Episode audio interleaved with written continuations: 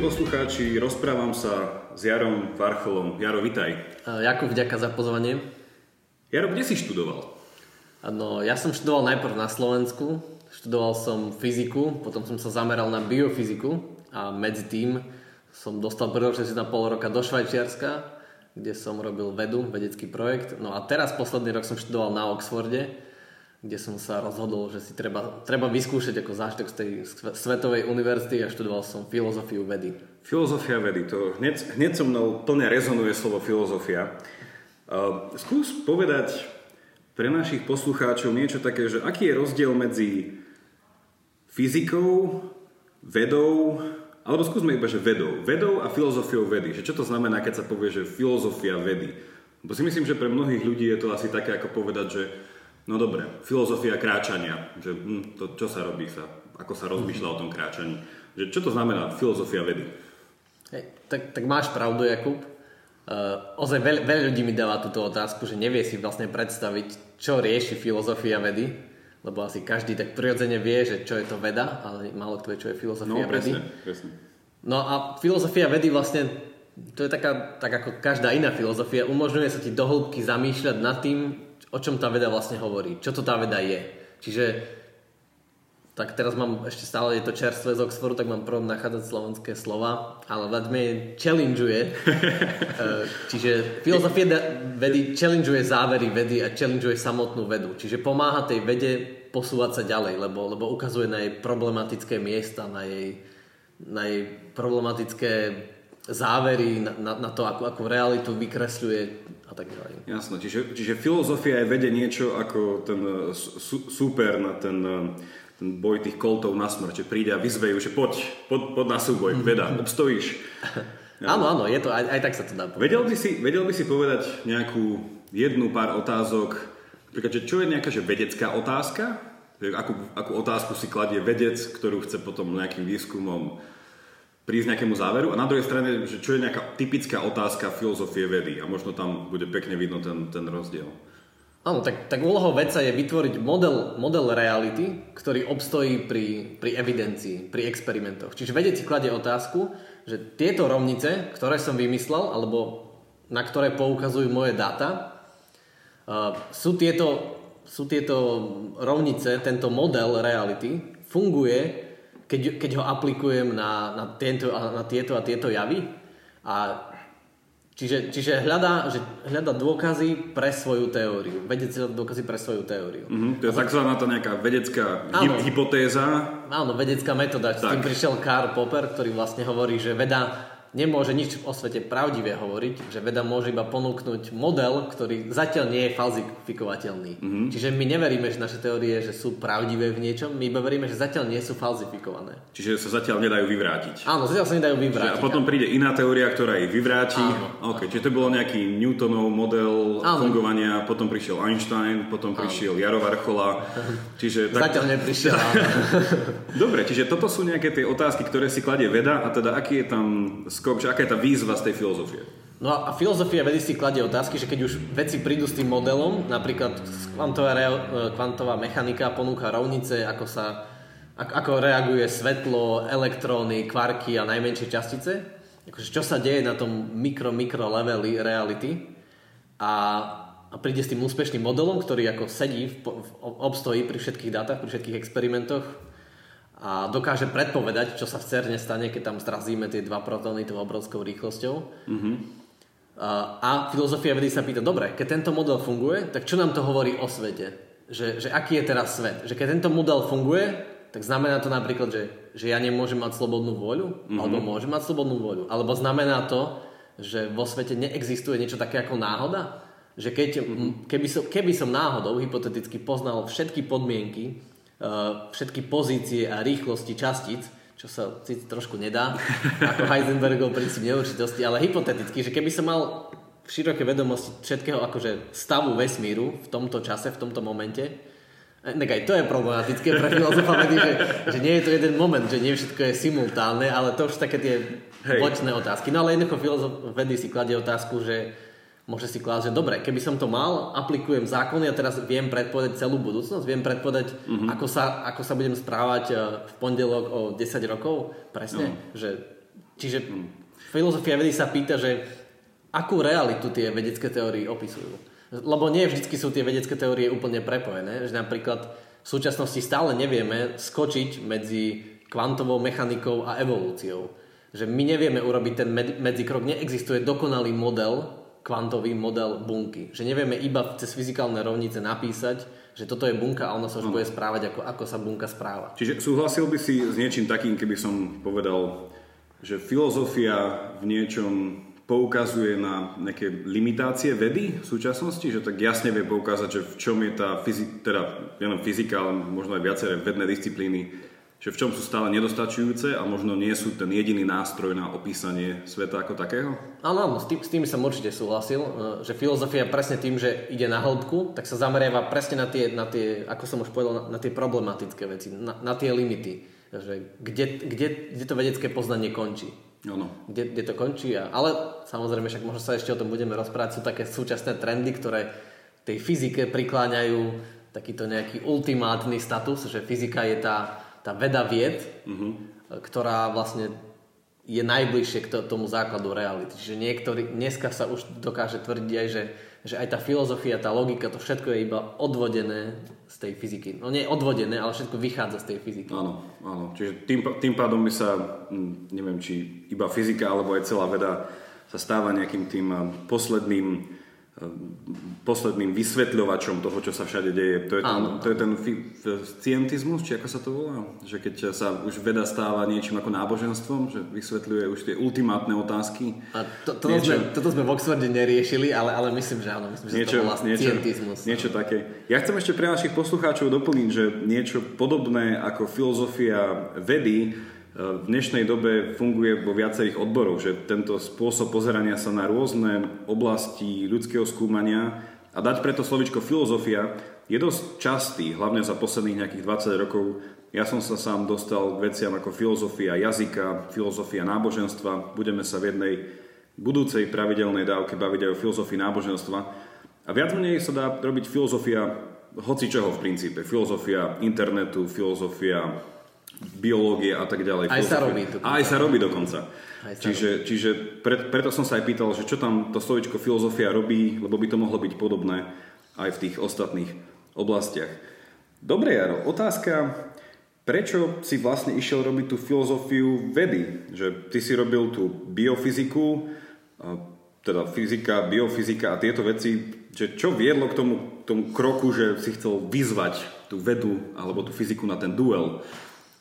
Uh, tak ja, ja som mal vždy takú, vždy takú túžbu uh, byť vedec od malička. Ma fascinovalo poznanie a veda, keďže veda mi príde taká, taká, taká korektná, že prišiel, išiel som študovať aj vedu aj preto, že, že veda je racionálna a veľmi nezávisí od toho, že ak, akú, akú ideológiu uznáva ten profesor a napriek tomu je, je tá veda taká, taká korektná, racionálna, logická, že je, nedá sa veľmi matematika interpretovať inak a tak ďalej. Ale postupne, ako som tú vedu študoval a zaujímal sa o ňu, tak som iš, išiel na to, že, že predsa len sa to dá interpretovať a, a že vlastne my každú vedu interpretujeme. Čiže každú vedeckú teóriu nejak interpretujeme a domýšľame. Do, domýšľame si, na, aký, aký svet vlastne kreslí a aký, aký svet vytvára. Lebo, lebo to nie je také samozrejme, ako by sa zdalo že máme vedeckú teóriu a teraz už vieme všetko o svete. To, to, to nie je ani zďaleka, zďaleka také jasné. To si myslím, že asi zväčša ľudia tak nejako berú, že máme nejakú teóriu, ktorá ešte sa povie, že je to vedecká teória a tým pádom tá sa už, s ňou sa už nedá nič robiť. To je to posledné, že tá áno, vedecká áno. teória to už, to už áno, vlastne tak, tak zľudovalo už to, že toľko je tých vedeckých všelijakých poznatkov, že ľudia si tak robia taký posmech, že americkí vedci povedali áno, áno, tri bodky a áno, vždy áno. je to ako, to už sa nechallengeuje, to áno, už je ako pravda. Lebo, posledná, lebo posledná štúdia dokázala, že? Áno, posledná štúdia dokázala, že... že... Persil je najlepší na pranie. áno, áno. Čiže, čiže išiel som to študovať preto, lebo, lebo áno, ako máš pravdu, chcel som vyzvať, vyzvať tú vedu a, a vidieť tie limity a, a pokúsiť sa ju interpretovať tým, že no vlastne je, je to možno aj také alibistické, tá filozofia je v niečom taká krásna, že ako si povedala filozofia internetu, filozofia biológie, že vlastne biológ musí biológiu robiť, musí sa ju snažiť aplikovať, musí sa snažiť vytvárať modely, ale filozof biológie napríklad, ten môže iba o, o, o biológii rozmýšľať. Môže ju študovať a rozmýšľať, čo nehovorím, že je, je, môže, môže to znieť tak alibisticky, ale vlastne je potrebné, aby to niekto robil, lebo, lebo dneska už je svet taký, a tá veda je zvlášť taká široká, že ľudia v biológii napríklad, alebo vo fyzike sa špecializujú na veľmi úzkú vec.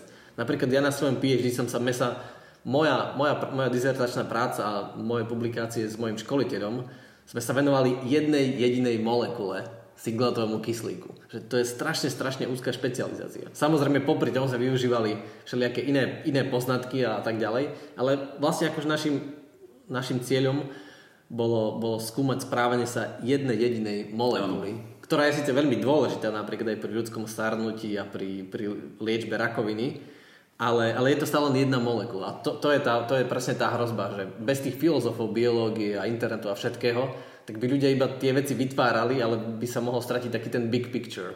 Že, že dobre, ale niekto by sa potom zastavil a spýtal by sa, no dobre, ale čo, čo vlastne robíme, prečo to robíme, hej? Ano. Že môže sa stať, že, že ľudia robia, robia všetko možné a potom sa niekto zastaví a spýta sa, no ale čo je to tá bunka, hej, pre biologa, ktorý sa venuje jednej jedinej molekule a potom povie, že no ja ani neviem. Niekto sa spýta, že a pre, prečo tá bunka má tendenciu nejaký ten svoj kus hmoty DNA, kde je uložená informácia, prečo má tendenciu to rozmnožovať a, a duplikovať. Že ako tá bunka vie, že tam je informácia. Ano, Veď ano. má tá bunka mozog, ako, ako to vie, hej? Akože tu by ma filozofii vedy chytili za slovo, že používam slovo, že bunka vie, ano. ale tak verím, že tu si to, tejto pravidelnej dávke si to môžem dovoliť.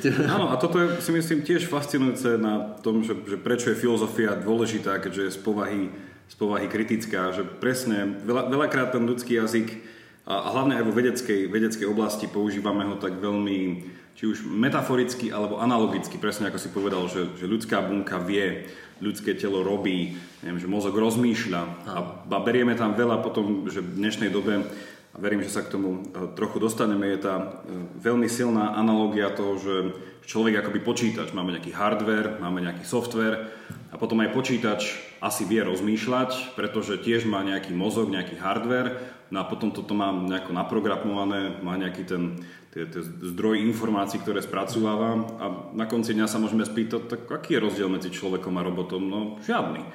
Takže veľa je tam takýchto e, symbolických, metaforických e, výrazov, ktoré naozaj filozofia si berie na mužku.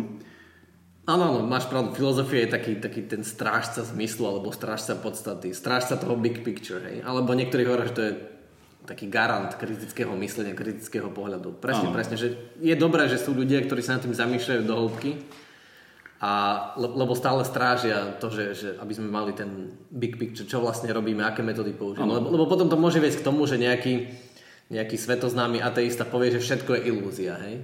a všetci, všetci mu to zožerieme, lebo na to má nejaké vedecké dôkazy. Oh. Ale keď sa zamyslíme nad tým, že čo je vlastne definícia ilúzie, že ilúzia je niečo, keď porovnáme s niečím reálnejším, tak to vyjde, že to reálnejšie je reálnejšie. Keď to Ale keď je všetko ilúzia, tak to je tzv. čistá tautológia, čiže sa logicky točíme v kruhu a vlastne sme všetko obsiahli. Keď je všetko ilúzia, tak potom je to stále realita. Čiže ano. to je také nezmyselné. Tak necháme poslucháčom, nech uvážia, či dnešná dávka je ilúzia alebo, alebo realita, ale veri, veri, veríme, že bude eh, od, odpoveď reálna. Čiže, čiže áno, v tej, v, tej, v tej filozofii, ale ako si aj veľmi dobre povedal, že, že, že to spojenie medzi napríklad vedou ako istým zdrojom poznania a potom filozofiou ako istým garantom toho, ako k tomu poznávaniu, či už prichádzame, alebo možno aj nejakým samostatným zdrojom poznania, že sú v niečom aj nevyhnutné spojené. Že ako keby jedna dala druhej jedlo na tanier a tá druhá musí teda povedať, no ak, ako to je, je to dobre navarené, môžeme to dať ďalej, môžeme to začať v reštaurácii predávať, alebo proste je to, OK, prvý pokus a ideme ďalej. Alebo ešte lepšie prirovnanie mi napadá, alebo nie lepšie, ale iné, je to ako, ako vzťah medzi zmyslami a, a mysľou že veda, lebo dnešná veda je čisto empirická, už aj mnohé humanitné vedy sa snažia byť ešte empirickejšie, čiže snažia sa viac stavať na experimentoch a na dôkazoch, mm-hmm. napríklad psychológia. Ano. Čiže psychológia, ktorá, keď ešte žil Freud a Jung a títo priekopníci, tak eh, to bola také, skúmanie ľudskej duše, hej? Že toho, ale dneska, dneska je psychológia, akože sa snaží redukovať na, na, na, na neurovedu, a, a snaží sa využívať akože čisto prírodovedné metódy, snaží sa vytvoriť fyzikálny model, biologický model mozgu a na základe toho. Ano. Alebo veľmi využíva, čo možno nie je až také zlé, ale využíva uh, napríklad evolučnú teóriu. No a zmysly a potom nejaká tá mysel, bola tá analogia. Áno, áno, presne, presne, vďaka, vďaka za pripomenutie, presne.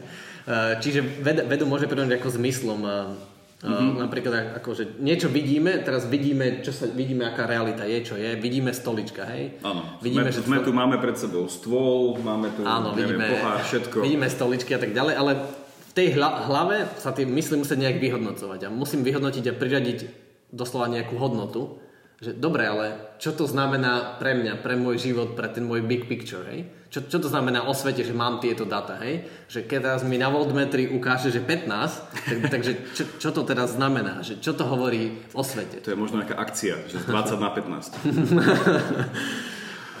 Hej, tak nie ano. je to až taká veľká akcia potom. tak no, uvidíme, aká bola tá východzia cena, takže treba to uh, Posúďme sa k otázke, ktorú čas, čas sme z toho už naznačili, ale čo, čo si myslíš, Jaro, že aké sú nejaké tie najväčšie výzvy alebo také tie hlavné nejaké problémy a tým slovičkom asi hlavný problém úplne by som tak reálne sa pozeral na to, že do čoho sa dneska hrozne investuje, lebo však keď sa niečo chápe ako veľký problém, napríklad problém vyliečenia neviem, rakoviny, tak do toho idú mm-hmm. peniaze z každej strany a teda ľudia to študujú, sa o tom vyučuje, zaujímajú sa. Čo je niečo takéto podobné, taká nejaká najväčšia výzva vo filozofii vedy, že čo filozofia vedy nejako vníma, že musíme sa na niečo buď kriticky pozrieť a to udobriť, alebo to kriticky sa na to pozrieť a zastaviť to, že čo sú nejakých pár vecí.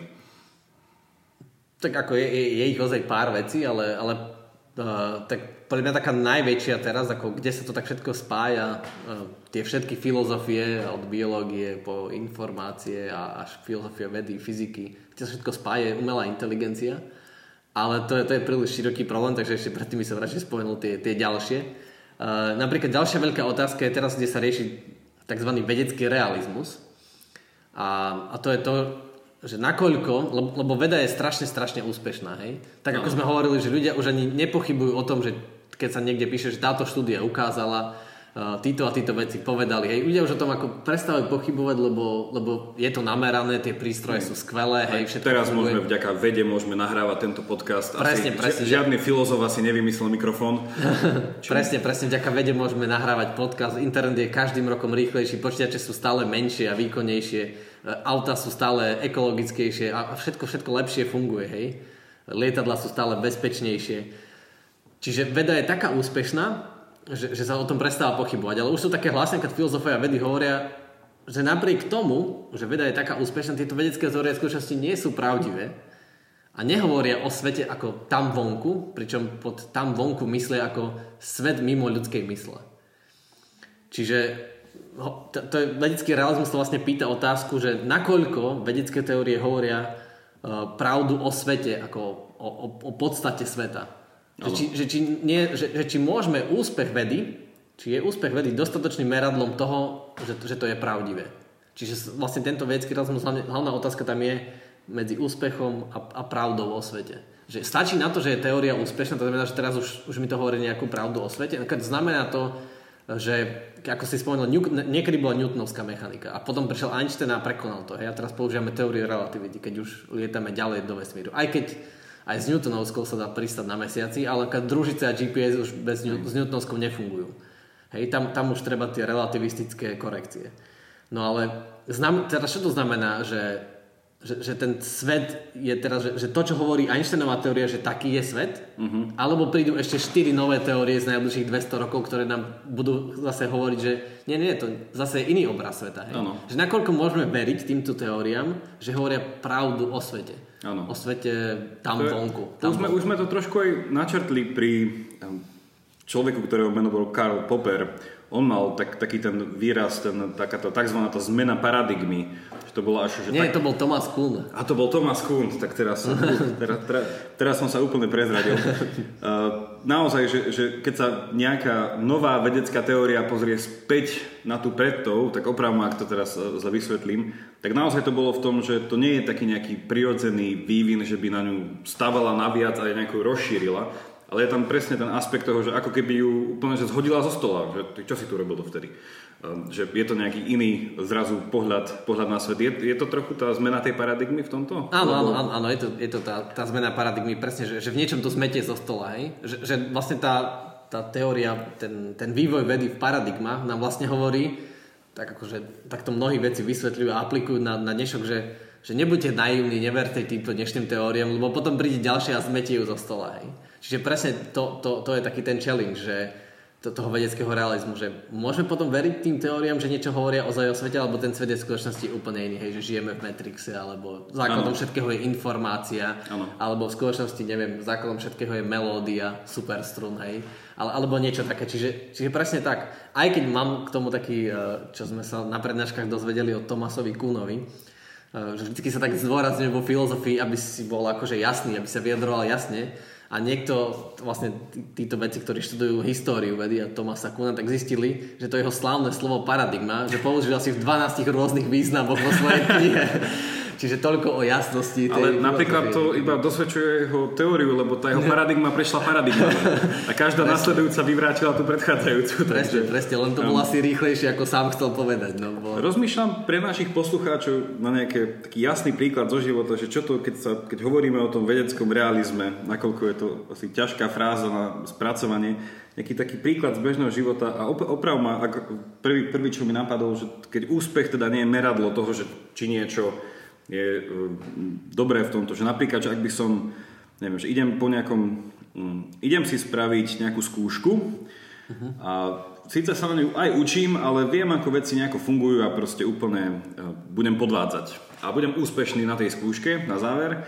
A teraz si poviem, že je moja úspešnosť meradla toho, ako veci v skutočnosti fungujú a teda, že či to opisuje tam ten svet. Uh-huh. A potom by sme mohli chápať, tak ten svet asi funguje tak, že asi dá sa akože podvádzať, ale tá realita toho sveta bude asi, že, že podvádzanie... Sa oplatí. Presne, že oplatí sa podvádzať, to podvádzanie bude mať nejaké dôsledky, buď zajtra alebo o rok, ako niekedy vidíme e, v politických príbehoch, že sa mhm. prichádza na to, že nie každý si napísal svoju diplomovku, takže to on si to toho človeka najčí. Je toto nejaká taká dobrá, je to, ako sedí ten príkaz aspoň trochu s tým vedeckým a, realizmom? Myslím, myslím že, že to trochu sedí určite. Napríklad mne, mne napadol ďalší príklad je keď, keď napríklad nejaká politická strana alebo ideológia presadzuje svoje videnie sveta, svoj svetonázor a je úspešná, že získa veľa hlasov, HDP rastie, okay. znamená to, že toto je pravda o spoločnosti, o podstate človeka, o spolužití, o tom, ako má fungovať akože ľudská ano. spoločnosť, že je to pravda? Čiže ano. to je presne ten istý challenge a my ano. asi vieme, že nie. nie? Áno. Le, lebo napríklad taká, taká samotná kvantová mechanika, koľko ľudí tomu rozumie? Hej? Feynman povedal, že tomu rozumie tak do 10 ľudí. Hej? A že ani on sám tomu nerozumie a to bol držiteľ Nobelovej ceny. A kto vie, že z tých desiatich sú všetci úspešní. Áno, áno, presne, presne. Možno to sú nejakí, kto niekde sedia doma a, a iba tomu tak rozumejú. Len to Či, čiže presne, že, že, že áno, v niečom intuitívne vieme, že úspech nie, nemôže byť čistým meradlom uh, tej pravdy, lenže potom zase tu je tá zaujímavá otázka v tej filozofii vedy. Dobre, keď úspech nie je meradlom pravdy, tak potom keď tie teórie nie sú pravdivé, tak prečo sú napriek tomu úspešné? Uh-huh. Že ako je možné, že keď aplikujem tú teóriu a ona, ona nie je pravdivá, čiže dá sa povedať, že nerezonuje s tou pravdou tam vonku, so svetom tam vonku, ako je možné, že na základe nej viem predpovedať? Nemohla by byť nejaká taká krátka odpoveď, nejaká pragmatická, no však, lebo to funguje. Postavím to lietadlo, pošlem ho tam, príde, vystrelím to na mesiac, to tam príde, že, že že no, naozaj tá, tá, no, úspešnosť, tá úspešnosť toho sa zdá byť dobrým kritériom, nie? No lenže však sami, sami môžeme vidieť, aký je ten mesiac zo Zeme malý, čiže je veľká šanca, že sa netrafí. Že keby, keby, keby tie teórie nehovorili nejakú pravdu o svete, tak potom prečo sme sa trafili na ten mesiac, alebo prečo to GPS a ten internet tak dobre funguje? Prečo ano. akože to nie je také všetko náhodné, hej? Či, čiže to je taký ten veľký challenge, že ľudia si na základe uvedomujú, že úspech nemôže byť ako dostatočným a úplným meradlom pravdy, ale zároveň my musíme nejak vysvetliť, prečo to je úspešné. Hej? Lebo v tých no. voľbách stále máme, že je to úspešné preto, lebo sa ľudia nechali nachytať. Hej? Alebo lebo to rieši súčasný krátkodobý problém ľudí. Áno. Ale, no ale, ale prečo sú tie vedecké teórie úspešné? Lebo tie vedecké teórie opisujú, opisujú svet, svet tam vonku. Prečo fungujú? Prečo môžeme robiť predpovede, keď nie sú pravdivé? Čiže to je iba jedna z tých mnohých otázok a už vidíš, koľko dlho sa o dokážeme baviť, ano, čiže ja, ja, tí ja, filozofia vedy majú čo robiť. No, ja, ja už som si tu medzičasom napísal ďalšie veci, ktoré by sa dali k tomu, k tomu spýtať, ale teda, aby som uzavrel túto tému toho tzv. vedeckého realizmu, Tak možno ešte pre väčšie ujasnenie sa spýtam tak, tak doplňujúco, tak negatívne, že, že existuje nejaký vedecký antirealizmus? Áno, áno. Čo, čo to je? Vedecký realizmus je pozícia, že, vedec, že tie teórie, ktoré máme, nám hovoria niečo o svete tam vonku. A vedecký antirealizmus je, že nie, nehovoria. Presne naopak. A teda, ak, a v čím sa ráno zobudzajú vedeckí antirealisti, že vstanú a povedia si, no, máme síce tú gravitáciu nejako popísanú, ale však skúsim skočiť z balkóna, nie? Že, že, že skrátka do roboty. Alebo že akým spôsobom oni rozmýšľajú, že stále musia nejako príjmať nejako to, že to tak funguje, ale že nefunguje stále, že súčasne, že aj funguje, nefunguje? Alebo že... Nie, nie, nie, tí vedeckí realist, antirealisti, teda, ktorí neveria, že, že naše vedecké teórie hovoria o pravde o svete na vonku, sú vlastne takí agnostici. Že oni ako ber, berú to ako fakt, že vedecké teórie sú úspešné, ale v niečom rezignujú na to, že, že môžeme opísať hĺbšiu pravdu o, o svete tam vonku. A jednoducho uznávajú, v niečom sú takí skromní, a možno len no, takí alibisti, že chcú nájsť dôvody, aby to nemuseli sa na tým hlbšie zamýšľať. Čiže hovoria, že, že niektoré otázky budú, ostanú ne, nezodpovedané a nemôžeme tam vidieť. Čiže na základe našich teórií my nemôžeme nakresliť teraz alebo prísť s modelom o tom, že aký je svet ako v úplnej podstate, hej? Ano. Že prečo svet vznikol a čo, čo je jeho najmenšie časy, čo sú, čo sú stavebné jednotky svetu. Oni hovoria, že to nemôžeme zistiť a to nevieme. No, ale to neznamená, že oni neveria, že veda nefunguje. Veda funguje, lenže je to také, taká naša bublina, hej? Že je to takéto, taká tá konšpirácia, tak spiknutie všetkých ľudských myslí, že to funguje pre nás, lebo my to tak spoločne vidíme rovnako, máme podobné nastavenia, podobné videnie reality, ale to neznamená, že taký svet tam vonku je. Že on je možno skutočne úplne iný, hej? Napríklad to, to však sami vieme, že existuje kopu ilúzií, hej? Napríklad ehm, napríklad aj západ slnka, hej. Slnko nie je červené, keď zapadá. Slnko je stále rovnakej no, farby. Otázka je, či vôbec zapadá. keď je zem plochá, tak... tak vtedy iba padá. tak vtedy iba padá, hej. No, neviem, ako sa dá vysvetliť západ slnka v ploche, pri, pri plochej zemi. Hej. Ta, ta, takýmito akože triviálnymi e, pomíleniami sa filozofia vedy zase, zase nezaoberá. Ale presne to, že to je ilúzia, že nám sa zdá, že slnko je vtedy červené, ale v skutočnosti to dá vysvetliť iba väčším ano. rozptýlom svetla, že to svetlo prechádza hrubšou vrstvou atmosféry a všetko modr, modrá časť svetla sa rozptýli, preto je obloha vlastne modrá, lebo, lebo sa najviac rozptýluje modré, čiže dostane sa k nám už iba to červené svetlo. Ale, ale v skutočnosti slnko je stále také isté. Hej. Alebo to, že keď si uvedomíme, čo je také až, neviem či strašidelné, alebo aké to je fascinujúce, keď si uvedíme, že uvedomíme, akú malú časť uh, reality vlastne vidíme keď vlastne my vieme, že vidíme elektromagnetické žiarenie, čiže svetlo len určitých vlnových dĺžok, do 400 do 700 nanometrov. A to svetlo, ktoré vidíme, to je, ako, to je tej istej povahy ako, ako Wi-Fi. Ale my nevidíme Wi-Fi, že tu takto chodia tieto dáta. My vidíme iba to svetlo, ale v skutočnosti to je presne to isté. Aj Wi-Fi, aj Wi-Fi tie siete, alebo mobilný signál, alebo dokonca rádio, všetko to je tej mm-hmm. istej povahy. Všetko je to elektromagnetické vlnenie, len my vidíme iba malú časť spektra. Hej? Ano. Čiže a niečo je taký aj vedecký antirealizmus, hovoria, že, že my stále vidíme iba malú časť spektra, hej? A to neznamená, že, že vieme, ak, mm-hmm. aký, je, aký je svet. Súvisí s týmto trochu, a možno vôbec opravma, že keď sa tak povie napríklad, že vzhľadom na to, že aké máme zmysly, a teda akože vidíme nejaké isté spektrum, tak tým pádom je re, realita pre nás istá, vidíme ju nejako, vnímame ju nejako, vieme v nej žiť a vyvodzujeme nejaké nejaké vzorce nášho žitia podľa toho a na druhej strane si zoberieme, ja neviem, realitu, ako ju vidí včela, ako ju vidí pes, ako ju vními. A to je proste úplne iná realita, však každý asi pozná ten, ten príklad toho, že keď s vami pes pozerá kreslenú rozprávku, tak sa smeje, že prečo, tí obrá- že prečo sa smejeme na tých obrázkoch, čo sa nehýbu. Že, že, že to vidí inak, že, že pasuje toto tam nejako do toho, že vzhľadom na naše zmysly môžeme sa míliť v tom, že aká je realita? Alebo... Áno, áno. Áno, áno, presne, presne. Môžeme sa míliť, čiže vlastne to predpokladá, že keby tu bol nejaký, nejaká superinteligencia alebo nejaký univerzálny pozorovateľ, tak by v skutočnosti nám povedal, že oh, vaša, vaša predstava toho, že čo je to svet, je vlastne úplne smiešná, že pozrite sa, ono to vlastne vyzerá úplne inak. Presne, že, že a preto je tá filozofia dôležitá. Ďalšia je otázka, že nakoľko je naša, naša myseľ a naše poznávanie, ako, nakoľko tomu môžeme veriť. Čiže či už sme antirealisti alebo realisti, tak stále tu ostáva otázka, že nakoľko my dokážeme, naša myseľ dokáže interagovať um, komunikovať s tým prostredím okolo a, a poskytovať nám pravdivý pohľad o tom. Čiže, čiže to je tá presne tá ďalšia ano, otázka. Ano. Že či to pes vidí inak, alebo tak. To som si také, neviem, nemám sa, tak neviem, ako pes reaguje, keď pozrie animované filmy. To, to, to, je tá odpoveď, že nie som pes, tak neviem.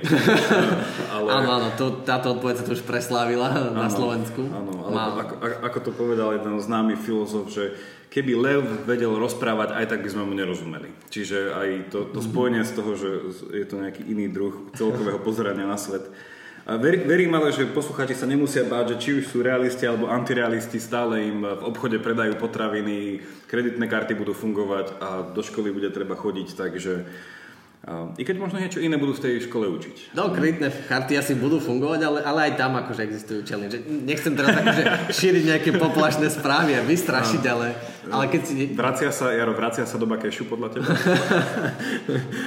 Nechcel som, ne, nemyslel som na to, na, na dobu kešu, ale možno, možno príde aj na to, lebo keď ste počuli o, o tom, čo sú to kvantové počítače, uh, tak presne tie zaujímavé vlastnosťou týchto kvantových počítačov je a bude teda, oni sú ešte iba akože veľmi, veľmi v plienkach, ale ako náhodou dokážeme postaviť funkčný kvantový počítač, tak viac menej takmer všetko kódovanie, ktoré sa teraz používa, ako aj pri kreditných kartách a bankových operáciách, internet bankingu, tak tieto kvantové počítače zlomia až v okamihu ale to je, to je na dlhšie vysvetľovanie. Lenže tieto kvant, zatiaľ z toho nemusíme báť, tie kvantové počítače zatiaľ že úplne. Čaká nás zmena paradigmy. Áno, áno, presne, že príde, príde zmena paradigmy. Tak poďme do takej, nie síce zmeny paradigmy, ale k otázke, ktorú už sme, už sme to trochu, teda ty si, ty si to naznačil ako jedna z víziev, alebo jedna z otázok, ktoré, ktorými sa, ktorým sa venuje filozofia vedy a to je tá umelá inteligencia.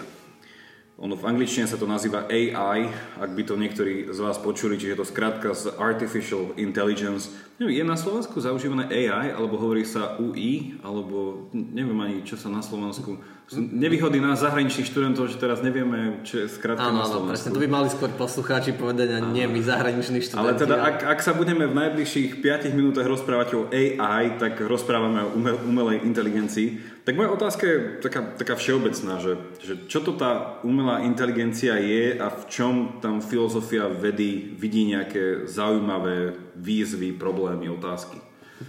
No, no presne, umelej inteligencii sa krásne prejavuje tá zmena paradigmy, lebo keď, keď príde nejaká, nejaká nová teória, alebo naše vedecké možnosti, naše technológie rastú natoľko, že, že zrazu, zrazu všetky naše doterajšie predstavy, dovtedajšie predstavy sú challengeované, tak e, je to v niečom taký, že taký, neviem, čo môže byť také mierne strašidelný čas, ale v niečom je to strašne zaujímavý a taký plodný čas práve pre filozofov a pre ľudí, ktorí radi myslia le, lebo, lebo niektoré definície sa otvárajú. Hej? Že doteraz nám bolo jasné, že, že myslí iba človek.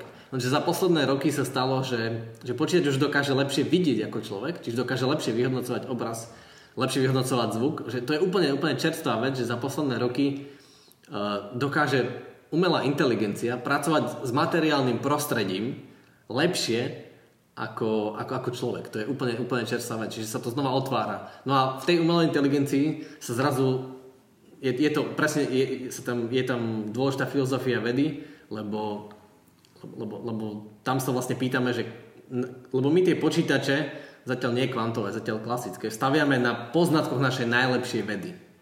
No a teraz je otázka, že dobre, kam až môžeme zájsť? Na, nakoľko máme také dobré poznanie, že aký dobrý počítač dokážeme postaviť? Ak, akú dobrú, dokážeme, mám, je už naše poznanie dostatočné natoľko, aby sme dokázali postaviť počítač umelú inteligenciu, ktorá bude myslieť ako my. Áno. Ktorá nebude aj sama zmení paradigmu, že nie už my budeme meniť paradigmy, ale počítač príde na nové rovnice, ktoré zmení paradigmy, alebo, alebo nie. Čiže aby som, aby som to spomalil, lebo pri tých e, zvy, zlepšovaní super počítačov e, ideme rýchlejšie a rýchlejšie, tak aby som to trošku, trošku spomalil.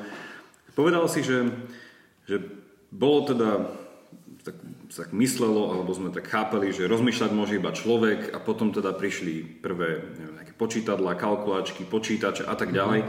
A zrazu sú natoľko výkonné a rýchle, že povieme, že no, že ten počítač by mohol teoreticky myslieť, alebo povieme, že nejaká tá že už je ako keby umelou inteligenciou ten, ten počítač, alebo môžeme ísť až do nejakého, že nejaký robot, alebo tak. V čom je tam chápané, ako sme sa už aj predtým rozmýšľali, že, že bunka môže rozmýšľať, že, a teraz máme ten prípad, že, že počítač môže rozmýšľať alebo myslieť. Že čo sa v tejto umelej inteligencii chápe, keď poviem, že počítač rozmýšľa, že je to, že ja neviem, že sa zamyslí, alebo je to skôr o nejakých, že, že nejakých výpočtoch, alebo čo, čo sa tam myslí, že keď počítač rozmýšľa? No, no asi, asi sa tým tak myslí, tak zjednodušene dá povedať zase tá analogia medzi zmyslami a mysľou, že on dokáže tie signály prijať, spracovať ich a niečo s nimi urobiť. Čiže, čiže to je to myslenie. Lebo to isté sa dá obrátiť na človeka, hej? Že, že robí človek niečo iné, však vlastne my tiež vidíme, počujeme niečo, a teraz to vyhodnocujeme. Hej? Lenže to pomaly robí aj ten počítač. Samozrejme, nechcem tu akože byť nejaký sci-fi, ako je, to, je to stále, stále ďaleko, ďaleko, ďaleko. A je vôbec otázne, či to vôbec je možné, že raz počítač bude si uvedomí sám seba, že existuje. To je veľmi otázne zatiaľ, to, k tomu sme veľmi, veľmi ďaleko. Ale, ale to, že dokáže pracovať s s fyzikálnym prostredím, s prostredím tam vonku, mm-hmm. to už dokáže. Dokáže prijať signál a niečo s ním urobiť. Hej? Niečo s ním urobiť. Áno, a, a to si, keď ľudia, keď ešte, ako, ako Turing, eh, keď ešte počítače sa iba rodili, tak oni už mali také prvé predpovede, že to raz počítače dokážu, ale vtedy to bolo ešte úplne nemožné, že vtedy ešte nikto nevedel, že počítače, vtedy to boli veľké bedne, ktoré, to boli veľké kalkulačky, ktoré nevideli, nepočuli, ano. do ktorých sa tam trebalo naťukať. Niekedy dokonca sa robilo také veľké karty, také, že normálne také veľké, nie že také diskety CD, že oveľa väčšie. A tam bolo, že zo pár informácií to, to trebalo vložiť do tej veľkej bedne a ona na, na základe toho bežal ten program, hej. Čiže a tie, a tie počítače boli také výkonné, že tento mobil, na ktorý to teraz nahrávame, by schoval v 60 rokoch všetky počítače do vrecka. Má väčšiu výpočtovú kapacitu ako všetky, všetky počítače v 60 rokoch. To, kto čo to bude o 10 rokov. Áno, áno. Čo, čo schová tento Ale aj keď zase, tu zase netreba byť prehnane optimistický, lebo, lebo je taký, taký, myslím, že sa to volá Múrov zákon. Uh-huh. Je to Múrov zákon? Povedzme, že je to Múrov zákon. Uh, že výkonnosť počítačov uh, za nejaké obdobie, to bolo som aké, že stále rastie, rastie ako exponenciálne rastie, ale už sa to pomaly ako blíži k tej no. limite, lebo, my už ne, nemôžeme, lebo teraz tie lasery vyrábajú čipy, lenže my už nemôžeme ísť do nekonečna, lebo no. my, tie lasery používajú nejakú vlnovú dĺžku, čiže my ne, nemôže vyrábať menšie veci, ako je táto vlnová dĺžka. Presne. Čiže na, o narazíme na strop a už tie počítače, keď nezmení, keď sa ne, presne, keď sa nezmení znova paradigma, keď neprídeme s niečím novým, ako to robiť, ako, ako, ako, ako zadefinovať v tých počítačoch tie nulky a jednotky, tie, tie informačné byty, tak, uh, tak sa to zastaví. Jednoducho už nebude, nebude možné urobiť menší rovnako výkonný počítač. Už, už to nebude možné ano. časom. A spomenul si také jedno z tých kľúčových slov, že keď sa tak e, dneska hovorí o tej umelej inteligencie, tak naozaj, že to rozmýšľanie a s tým je spojená tá, tá, tá ľudská vlastnosť, ktorá je každému tak blízka, že možno jej niekedy nie je, nie, nie je vedomý. No a to je práve to vedomie. že, že byť si vedomý svojho vedomia a vedome o niečom rozmýšľať, že ja sa teraz zastavím a poviem si, že práve som zastavil, či práve som povedal zastav sa. OK, to som, no a teraz si to uvedomujem, rozmýšľam nad tým. Že hovorí sa teda, že toto je ten e, taký ten, ako to povedať, ten chý, tá chýbajúca časť do skladačky toho, že keď e, toto tí inžinieri a tí programátori budú vedieť spraviť, tak vlastne k tomu super výkonnému počítaču plus vedomie rovná sa už človek. Že budeme vedieť proste už vyrobiť niečo, čo by sme mohli nazvať, že myseľ, ako ten, ten istý orgán, ktorý teda myslí. Čo si o tomto myslíš? Že je to, teda najprv by som sa spýtal, že snaží sa o toto niekto? A ak áno, si optimistický alebo skeptický? Tak zatiaľ som skôr skeptický, ale, ale snažia sa o to. Tak idú do toho už teraz veľké peniaze a veľké, veľké firmy. Na, na univerzitách je to také, že sú také, také malé tieto spin-offy, také tieto, kde, sa, kde sa o to ľudia snažia, ale skôr spolupracujú s tými veľkými firmami, ktoré si to môžu dovoliť. Hej, ako, neviem, kto to ešte robí, okrem Google a možno IBM a, a tak ďalej. Čiže áno, áno, to sa už robí a dokonca to robí možno 15 rokov Včera som čítal článok, kde som... Nie, to bol z 2009 iba. Takže to je 9 rokov, kde už e, ten autor tohto článku citoval, že tiež vyjadril svoju skepsu voči, tejto, voči vedomej umelej inteligencii, ale už sa stiažoval vo svojom článku, že už na to ide nejakých pol milióna libier. Že, že do toho investuje a pritom je to akože, že, že je to nonsense. Ale, ale aj za tých posledných 9 rokov sa v tom odvetví že neuveriteľne veľa mm-hmm. zmenilo. Hej. Teraz to je úplne čerstvé, že ten, ten machine learning, o ktorom sa, sa veľa rozpráva, to, to sú úplne čerstvé veci a teraz to je AlphaGo, hej, AlphaZero, počítač, ktorý sa sám dokáže naučiť hrať hry.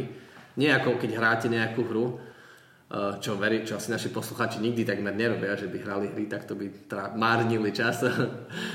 Takže... Z pochopiteľných dôvodov. z pochopiteľných dôvodov.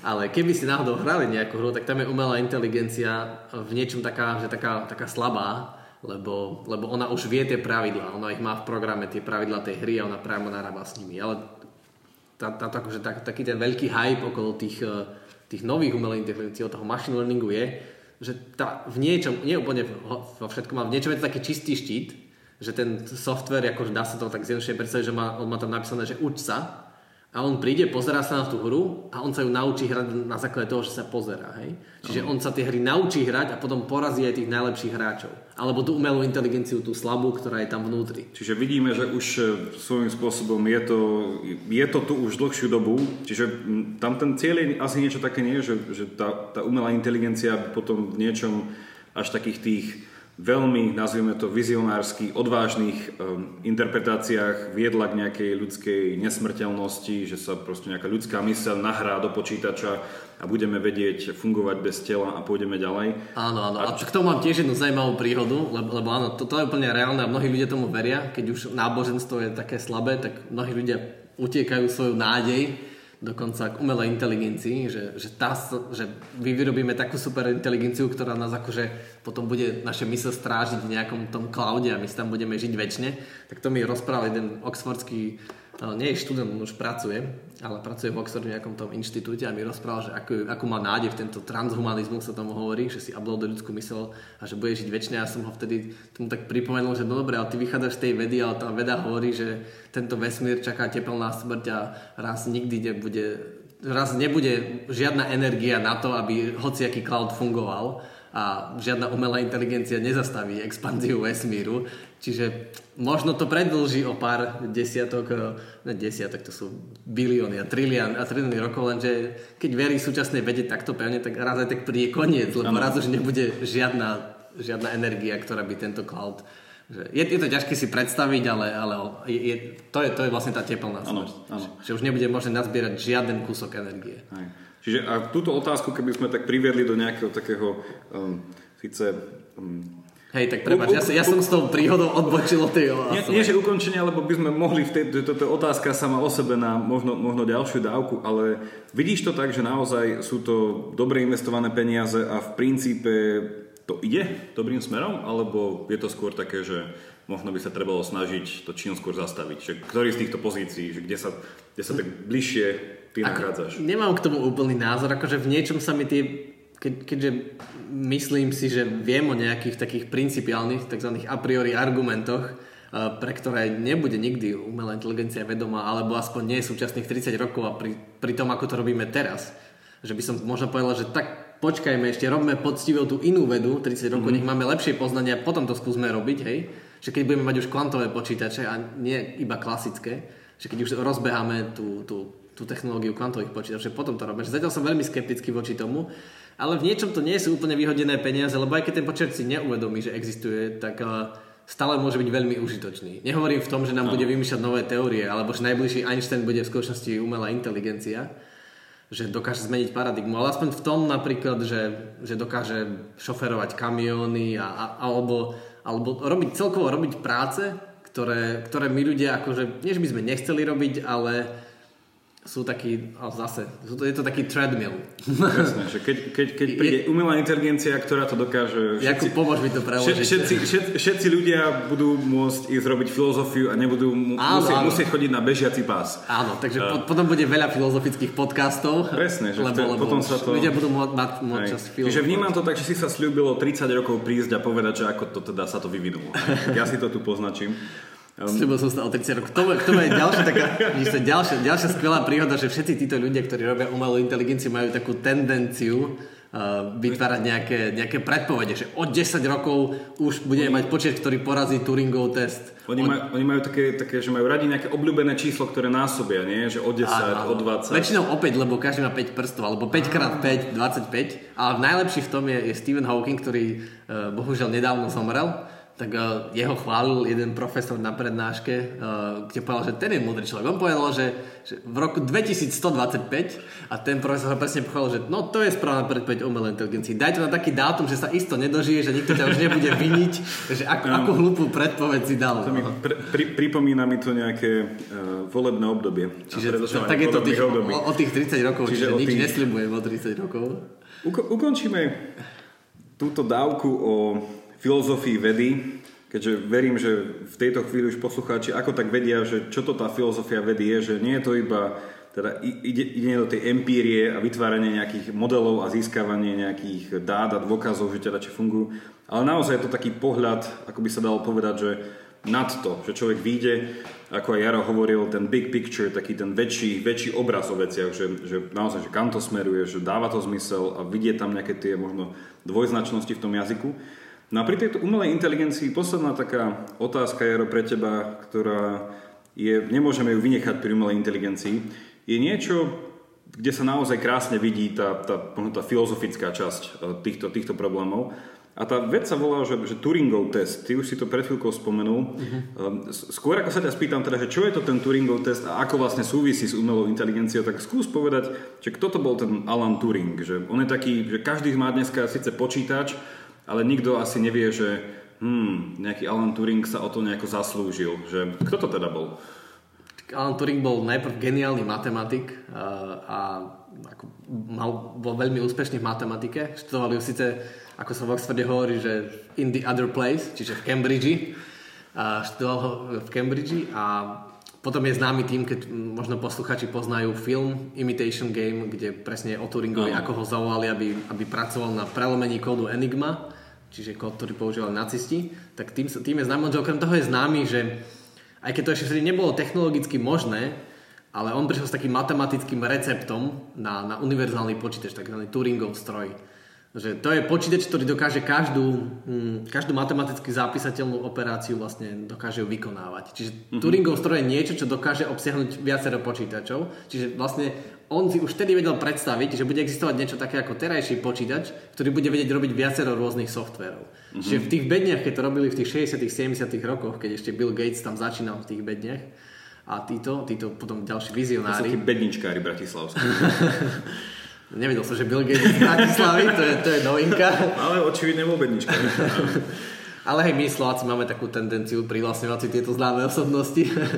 Uh, tak áno, tak o, tieto veľké počítače dokonca vykonávali iba jeden program. Že to mm. boli také, také veľké počítadle, že vedeli iba počítať jednu vec a iba to robili, hej? Ale Turing už vedel, ako matematicky pripravil recept, ako bude existovať počítač, mm-hmm. ktorý zvládne robiť všelijaký software. Že taký uni- Turingov stroj je vlastne univerzálny počítač. Mm-hmm. A to je mhm. vlastne ten dnešný, že akýkoľvek software mu dám, tak on ho dokáže spracovať matematicky. Ano. Čiže Turing bol veľmi geniálny matematik a akože nebol ešte takýto, ešte to vtedy technológia neumožňovala. Áno. Čiže v tom, a ten, a ten Turingov test, áno, áno, aby som, lebo odbočujeme, že ten Turingov test, Turing prišiel s tým, že keď si uvedomil, že keď takýto univerzálny počítač bude a dokáže robiť akože všetky možné tieto logické operácie, aké si vieme predstaviť matematické, tak potom akože, neviem, to už zase, nečítal som jeho životopis podrobne, ale asi mu, asi, asi mu to doplo, že, že že či bude odlišný ako človek, keď už dokáže robiť všetky, všetky tieto logické operácie. Keďže tu vidno, že tým, že bol matematik, tak bol tak trošku, že biased, že keďže ako matematik... Má nejaký predsudok. áno, áno, mal nejaký teda... predsudok. Čiže ako, ako matematik e, veľmi veľa času trávil tým, že rozmýšľal nad logickými operáciami, tak v niečom tak trošku zredukoval, že to myslenie, to ľudské je vlastne, že logické, logické, veľa logických operácií. To asi príliš veril človeku, že je natoľko racionálny alebo neviem, že, no to je to ďalšia otázka, že či je dobré byť iba racionálny alebo nie.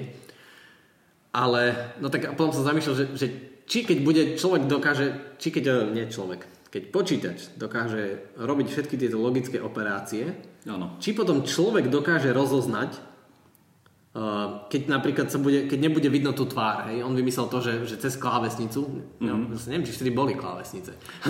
no ten prístup je cez, dajme tomu, že cez klávesnicu. Cez obrazovku, už vtedy boli, už vtedy boli tele, neviem, či boli televízory, vidíš, to je, to je ten bol nejaký, bol nejaký druh monitoru asi. Áno, bol, bol. Čiže, čiže, keď nebudem vidieť, s kým sa rozprávam, budem vidieť, budem iba dostávať e, v texte tie odpovede. Čiže nejaký že, taký chat. Áno, nejaká... to bude nejaký chat. Neviem, ako sa to Turing predstavil, to by chcel naštudovať, ako si to v tom... Víš, možno, možno, možno bol priekopník aj Facebooku nakoniec. No, bol to geniálny človek, hej. Bol, bol to veľký priekopník, ako zistíme. Čiže keď budem dostávať iba tie textovú odpoveď, či ten človek zistí, či na druhej strane za tým textom, či ten text produkuje e, počítač alebo iný človek. A to je vlastne Turingov test, e, ktorý hovorí, že keď sa počítač dostatočne dlho, myslím, že Turing povedal, že 5 minút, aj keď to je také veľmi ako sa hovorí, arbitrárne povedať, že koľko no. minút, ale jednoducho, keď dokáže to správanie, to správanie a to, to poskytovanie informácií tak dobre replikovať a tak dobre napodobovať ľudské, mm-hmm. že potom už vlastne je to, je to človek, že už tam niekto je, ako niekto už rozmýšľa, že počítač už, už, už rozmýšľa, lebo dokáže sa presne správať ako človek. Tu by zase nejaký psycholog mohol napísať, že to je príliš behavioristické, že je to iba o správaní a nepýta sa, čo je tam vo vnútri, že je to ano. iba na základe toho vonkajšieho prejavu. Ale, ale, ale pres, presne v tom, tomto je ten Turingov test. A odvtedy ten Turingov test je veľmi slávny, keďže uh, Turing je slávny, čo ho dokazuje to, že o ňom bol ten film.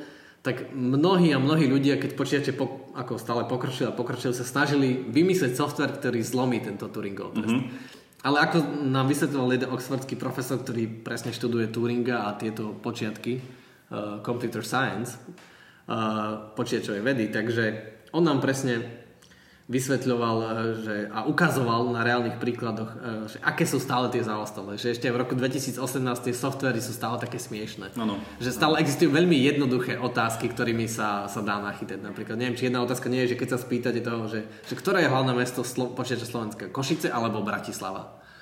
Vlastne nie, nie, nie, sorry, tak ja, to ide úplne zle. Nie, keď sa ho spýtate, že ktoré je hlavné mesto Slovenské, Košice alebo Banská Bystrica. Banská Bystrica. Tak tým, že mu dáte, že alebo, tak on automaticky predpokladá, hej. že jedno z toho jedno musí byť pravdivé, čiže dá tam niečo, no. akože dá nejakú hroznú odpoveď, hej? Čiže aby sme to spojili s, tými umelými, s tou umelou inteligenciou, tak by, sa, by, sme, by sme mohli povedať, že vlastne ten Turingov test je niečo ako test, ktorým keď počítač prejde, tak by sme mohli povedať, že prešiel test a teraz sa stáva umelou inteligenciou. Ako keby, že už vie natoľko byť podobný ľudskej inteligencii hej, a teda, že tá umelá inteligencia je ako, je, ako, je ako ľudská. Ja som sa k tomuto normálne dostal k reálnemu prípadu, keď som sa nahneval na umelú inteligenciu v tomto Turingovom teste Bo už viackrát sa mi stalo, že som... Si neprešiel Turingovým testom? Ja som viackrát neprešiel, tak eh, som si, si musel opakovať, hej? Som si povedal, musel som ísť opäť do školy pre, pre, pre, pre, pre počítače. Viem, že som sa sťažoval na rýchlosť nášho internetu a keď som išiel online na stránku eh, daného poskytovateľa, tak je tam tá možnosť že rýchleho četu, že človek dlho trvá, kým, je, kým sa dovolá. Uh-huh. A už presne tam som to videl, že už to používajú, že tých prvých nejakých 8 otázok, ktoré vedú k nejakej klasifikácii toho, že s čím mám problém, spraví presne nejaký software, ktorý funguje na Turingovom teste. Že ja napíšem, že... On to... nefunguje na Turingovom teste. Tak, no, že, že, sna, že, že snaží sa tváriť, že už s ním prešiel. Ja si myslím, že to, to už... Snaží sa to, to je lepšie. A to, vždycky, a to vždycky smeruje k mojej frustrácii, lebo hneď prvá otázka, že mám problém, je odpovedaná. Ďakujem, že ste prišli, ako vám môžem pomôcť ja na to odpoviem, už som otázku položil, na čo následuje odpoveď, tak s čím vám môžem pomôcť?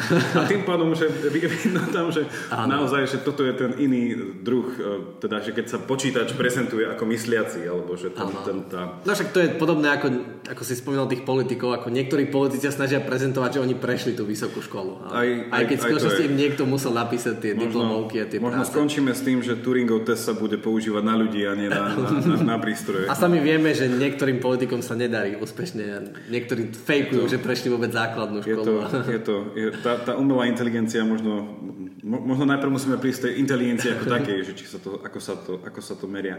Ale pre poslucháčov, ktorých zaujíma inteligencia mimo umelej inteligencie, tak naozaj aj psychológii sú veľké otázky toho, čo to je tá inteligencia, prečo ju meriame napríklad cez IQ testy, nakoľko sú tie IQ testy relevantné stále dnes, či tam e, nie sú nejaké chyby. A potom taká filozofická otázka, keď už sme pri tej inteligencii, stále otázka toho, že či naozaj inteligencia je tá vec, ktorá človeku dáva nejakú hodnotu. Že keď má nízku inteligenciu, tak by sme ho mali brať proste ako nejakého človeka, ktorý je menej hodnotný, alebo sú aj nejaké iné veci od. Čiže inteligencia je veľmi zaujímavé eh, slovo, tak zaujímavý koncept. To si teraz Jakub otvoril otázky na 4 to ďalšie som, pravidelné dávky. To som, to som teraz poslucháčom dal také, že aj o tomto všetkom sa dá v úvodzovkách filozofovať. No čas nás tlačí, tak úplne posledná otázka na záver a potom ťa ešte poprosím, aby si nechal našim poslucháčom nejaký kontakt na seba, keby sa s tebou chceli skontaktovať, či už nejakú otázku ohľadne toho, čo robíš, alebo možno ako si sa dostal, kde si sa dostal. Čo by si odporúčil nejakú knihu našim e, poslucháčom? A teda môže to byť kniha čo do filozofie vedy, možno niečo z tejto umelej inteligencie, naopak môže to byť knižka, keďže pravidelná dávka chce byť podcast o filozofii, ktorá je v každodennom živote, čiže skús takú nejakú možno knihu z filozofie, čo ťa, čo ťa zaujalo. Taká, taká moja obľúbená kniha, ktorú stále odporúčam mojim študentom, je Sofín svet. Sofín svet. Myslím, že je, je to problém už teraz uh, nájsť v Slovenčine, ako knihkupectve to už nekúpite v Slovenčine, ale stále existujú niekde v antikváriátoch, alebo ľudia mm-hmm. to mhm. majú, rozpredalo sa veľa, veľa výtlačkov. A to je, to, to je kniha, ktorú napísal norský učiteľ filozofie a nikdy nečakal, že bude úspešná. Jednoducho, neviem, či sa mu presne nepáčilo, že ako sa učí filozofia, alebo chcel to robiť také zaujímavejšie, také príťažlivejšie, tak napísal román o dejinách filozofie. Ktorý bol veľmi úspešný. Áno, nakoniec bol veľmi, veľmi úspešný a predal sa, predáva sa v mnohých, mnohých jazykoch. A on si myslel, že to bude taká malá vec v Norsku pre nejakých stredoškolákov alebo deviatakov základných. Hovorí, že je to niečo podobné ako tento podcast. Že je to také áno, áno, len neviem ako to... Neviem ako... Nebudeme to prekladať. To, otit, otitulkovaný to, to, podcast presne, nie je dobrý to, to som sa chcel spýtať. Že... Čiže sú to nejaké tak knižke, nejaké dejiny, filozofie, tak sucho porozprávané, že najprv bol Platón, potom bol Aristoteles a... Presne tak nie. Je, ako hovorím, je to román o dejinách filozofie, čiže čo sa Garderovi podarilo, a teraz zase je hovorí úspech tej knihy o tom, že je to pravda o filozofii, čo teraz, on píše. Teraz sme si na seba teraz sme si na seba... bič, je to, áno, je to áno, bič. Čiže tak, takto to sa môžeme zamotávať, takto sa filozofii často zamotávajú. Ale či už ak, a necháme na, na poslucháčov ich uh, postoj k vedeckému realizmu a k realizmu vôbec, uh, tak každopádne odporúčam túto knihu, lebo um, každý filozof, a či je to filozof vedy, či o čom, o, o čom chcete filozofovať, tak potrebuje otvorenú myseľ. A, a presne Gardner sa dokáže tak zaujímavo pozrieť, tým, že tú knihu píše ako niekom, nie, o, o, ten román je o, o 15-ročnom dievčati, ktoré o Sofii, pochopiteľne, ktorá objavuje tú filozofiu, že vlastne každú tú filozofiu prezentuje tak, tak, tak nestranne, tak, že ostáva pritom taký ozaj open-minded. A, a je, to, je to ozaj, že pútavé čítanie, ktoré sa veľmi graduje, ako, ako, ako aj tá, tá história filozofie stále stáva zložitejšie, zložitejšie, tak tamto nestáva sa zložitejším, je naopak, je to stále veľmi pochopiteľné, ale ten románový samotný príbeh graduje. Ja som tú knihu odtedy už počul celý audiobook, čítal som ju asi dvakrát už aj v angličtine a veľakrát som o nej učil seminár, čiže určite odporúčam, keď jednu knihu, tak, tak je to táto kniha. A ešte ma napadlo, to nie je že geniálny film, ale je to film, ktorý je presne o Turingovom teste a to sa volá, že Ex Machina. A to je, neviem, možno 5 rokov starý film. Mm-hmm. Uh, uh, kde hrá ten známy herec, sa volal Dom, Domhal Gleeson. To je jedno, ale je, to je presne film o tom, o, o Turingovom teste, že mm-hmm. tak, taký mierny sci-fi. Že, Super.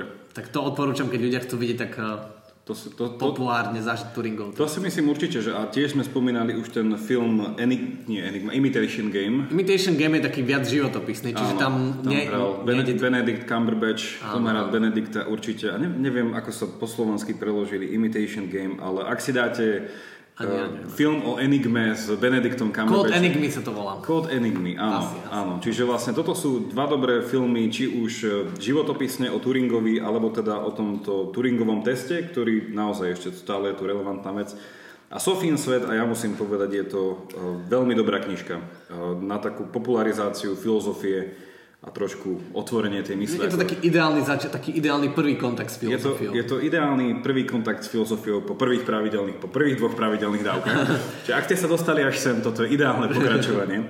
Dobre, Jaro, ja ti ďakujem veľmi pekne za, za tvoj čas, za tú filozofickú kritickosť a verím jasnosť, ktorú si nám dal do tej filozofie vedy. No a na záver mi prosím ťa povedz, kde by ťa ľudia mohli, na aký e-mail by ťa mohli kontaktovať? Tak uh, môj e-mail je jarovarchola gmail.com, čiže jarovarchola spolu. A zatiaľ, teda nie, nie som zatiaľ nejaký verejne aktívny, ale, ale možno budem, ako sem tam minulý rok som myslím, že napísal tri články. Uh, jeden vyšiel na, na postoji a dva na, čiže, strán, na, čiže, na, na, strán, na, web, na web stránke týždňa. Čiže umelá inteligencia Google ťa nájde už. Už už si, už si nájditeľný. áno, áno, som, som už nájditeľný a ozaj na, na, na, tie, tie články, tie dva články na stránke týždňa, to je taká filozofia vedy, uh-huh. taká, taká populárna, čiže to odporúčam, to, to sú ako možno 3-4 mesiace staré články, uh-huh. uh, tak, takže tam môžu si to prečítať No a dúfam, dúfam, že sa mi podarí toho písať viac a no, viac popularizovať tú, tú, tú filozofiu vedy a otvárať tieto akože ozaj, ozaj fascinujúce a čoraz dôležitejšie otázky napríklad o tej umelej inteligencii. Určite. A ja verím, že sa s tebou nepočujeme posledný krát, pretože môžem e, prezradiť, že budeme sa v budúcnosti, verím, rozprávať aj o niečom, ako je filozofia a spojená s vecami, ako je internet, ako sú informácie, a ako sú teda už tieto umelé inteligencie a taktiež možno aj hlbšie do nejakých otázok toho, že čo to teda znamená, keď počítač myslí a či môže myslieť. Čiže verím, že sa s Jarom ešte stretneme. Na teraz ti veľmi pekne ďakujem a drž sa, nech sa ti darí. A, a ja ďakujem a tiež dúfam, že sa vidíme skôr ako za tých 30 rokov. no, tak ďakujem.